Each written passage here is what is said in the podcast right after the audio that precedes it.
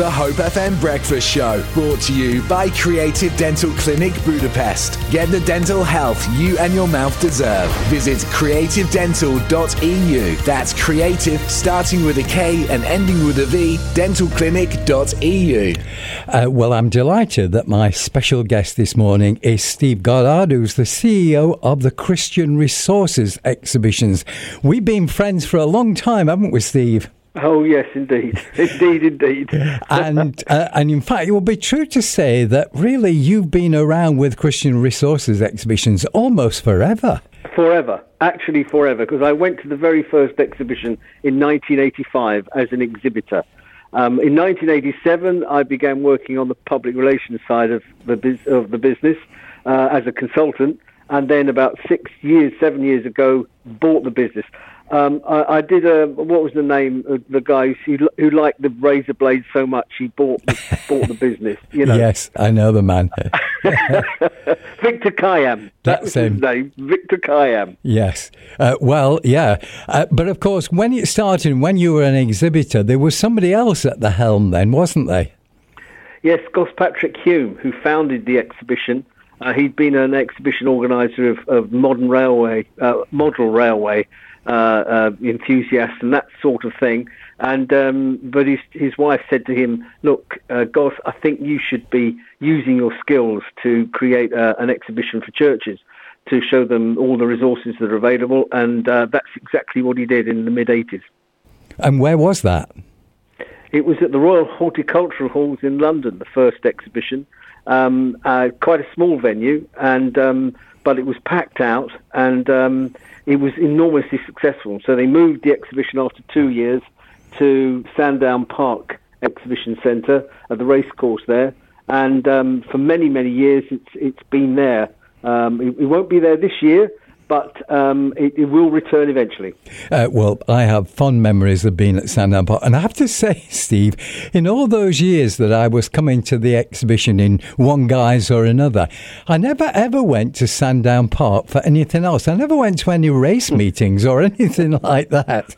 No, nor have I. I mean, I've never been either. I've been invited, of course, because now that my wife and I own the exhibition, we get invited to these kind of big, big events, you see, as we're preferred guests. But I honestly am not terribly interested in horse racing. I have to admit. I think it's something you're either into or you're not. Yeah, but I have to say that the venue and the lookout on the on the yeah. whole scenery is is still oh. fantastic there, isn't it? Oh yeah. yeah, yeah, it's second to none. Yeah. So if somebody never ever been to a Christian Resources exhibition anywhere, for that matter, and they walk through the doors, what are the sort of things that they're going to find as they come to the exhibition?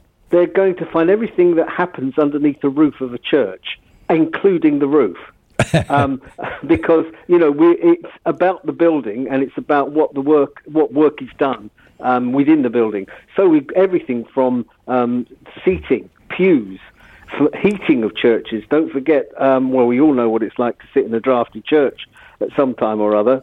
Um, so heating specialists, um, people who uh, care for the, the, the, kids in church, the youth groups, the um, the, the mums and tots, um, the outreach to the community, to, for even um, help on debt, that sort of thing. So we're looking at the fabric of the church as well as the uh, mission of the church.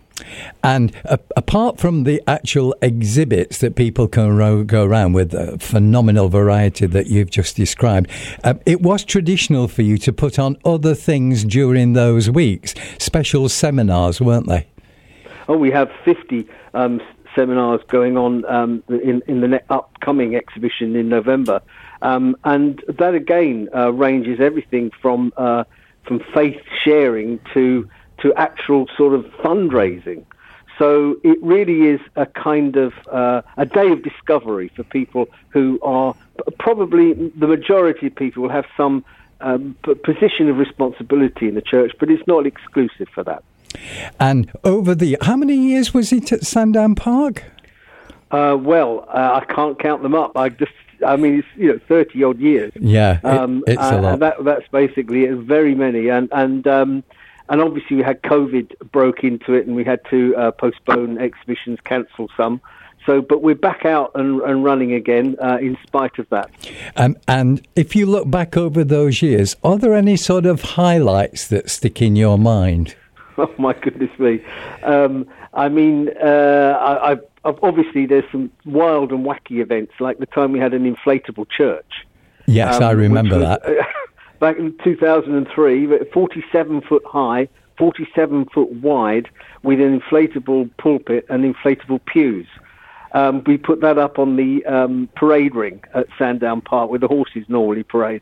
And uh, that was enormous fun. Um, but we, we've had uh, clergy on the catwalk. We've done many, many times with genuine live clergy uh, modelling the latest in vestment designs. And yes, they really are fashions, in vestments, as, as much as anything else. So, um, so that's all been been good, and uh, and of course the good solid um, events too, uh, the various special guests and artist coming and uh, performing as well. So it's a real potpourri of, of different things.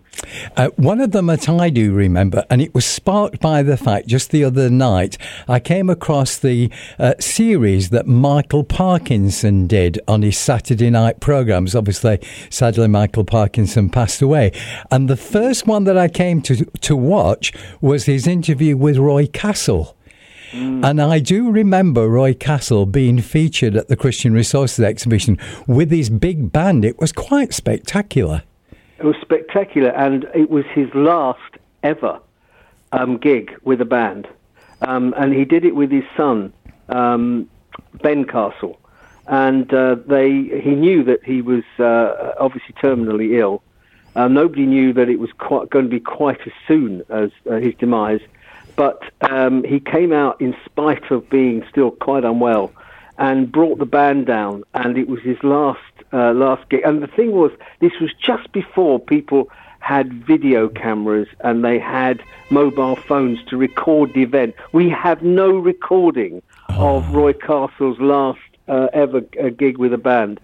Oh, yeah, but it was a spectacular event, as there have yeah. been so many uh, throughout the years. Yeah. Well, I've asked you to pick a piece of music, and you've picked a very interesting one to start with anyway. So tell us about your choice of music.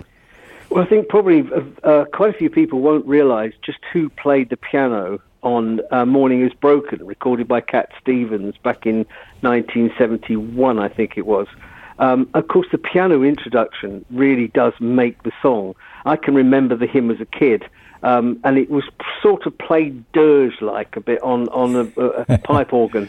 Um, but some from somewhere, somebody had the idea to put in some wonderful arpeggios um, and create an atmosphere to the song, change it just enough to to make it accessible um, to a wider audience. That man was Rick Wakeman.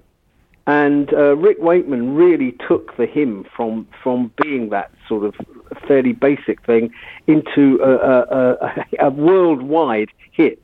Um, but it was a, quite an accident because Cat Stevens had just heard him playing some arpeggios for a piece of music he was had created for one of his albums, and said, "Oh, I like that.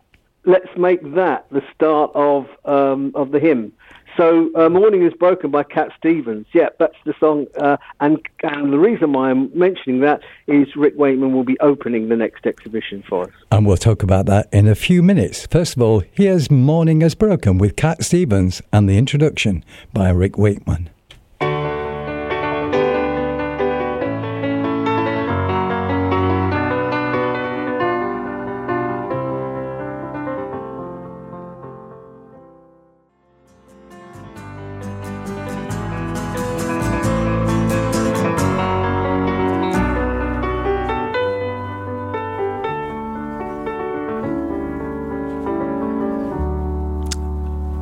That, of course, was Morning Has Broken by Cat Stevens with the musical accompaniment there of Rick Wakeman, who Steve has mentioned is going to be opening uh, the new exhibition that's coming up this November. So, Steve, we've talked a lot about uh, what happened in the past. This, this is a new era as you do an exhibition away from Sandown Park. So, tell us about the new exhibition taking the exhibition on the road um, for the next two to three years.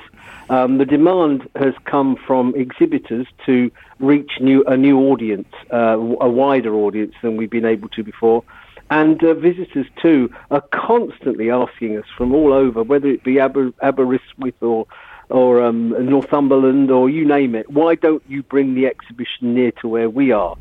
So we're taking it to um, to the Midlands uh, to a new exhibition centre, Cranmore Park, um, on November the 8th and 9th of this year. And uh, then we're bringing it back to Manchester, but to a new uh, exhibition uh, hall there um, in May next year. And then uh, we're bringing it for the first time after that to Milton Keynes. Um, so, so it is a question of finding a new audience uh, for the exhibitors, obviously, who want to reach out to as widely as they can to as many different churches as possible. So the one coming up in November, which Rick Wakeman is opening, that's in the Birmingham area. It used to be traditional to do things at the NEC. So is this close by? Very close by. It's in Solihull, the same as where the NEC is, but much, much smaller venue. And I have to say, part of the reason why is we're not lost in the huge um, big uh, sort of cavern that is the NEC. In all honesty, this is a an intimate uh, exhibition centre, and here's the other big advantage: the parking is free. Oh yeah. Um, if you've been to the NEC, you know it costs you about twenty quid to get out oh. um, of the car park. So there are uh, uh, there are mitigating circumstances that have taken us to Cranmore Park. So you've got great plans there. It's very specific, um, but actually, it was this year that you had a plan that didn't quite work out, and that was connected with Liverpool, wasn't it? It was indeed. We'd uh, booked to uh, run the exhibition at the ACC Liverpool uh, down by the docks. We paid our deposit, signed the contract, and then we were told unceremoniously that uh, Eurovision was coming to town, and so we had to uh, vacate the premises. Um, so we were stuck without uh, an exhibition in May. Um, and uh, it's it's been tricky, I can tell you. And we're in still in some dispute with um, the venue there. So that's the untold story of this year's Eurovision. yeah, well, I was thinking about that when I was watching Eurovision, thinking, hmm, Steve should have been there with with his exhibition. but I, I, I, think, of course, it wasn't just you that got abandoned; it was other things that were going to be happening there as well. In, in, well, well, myself, well, let's say CRE and Elton John oh. got kicked out. Oh right. So even even Elton got kicked out. Oh right. Um, um, so I, I, was in good company, uh, uh, yeah. but we're, we're, we're, both still standing. Uh, both still standing, yes. Well, I do remember you tinkering on the keyboard yourself with a few Elton John songs. Well, that's true. That is true. I go out as I go out as Belting John every now and then. Belting and, uh, John. Yeah. Are you yeah. going to do that at the exhibition ever? Uh, no, not when Rick Wakeman's around. I, am afraid, no, I, even I have some pride. Oh, yeah. So, uh, exhibition on in Birmingham, Rick Wakeman's going to open it. You've talked about the various things that are going to happen. Is there anything special, the special focus of that event? Well, we're looking. Um, Mission on the Map is something which we've uh, running now at the last two or three exhibitions, where we a special focus on worldwide mission.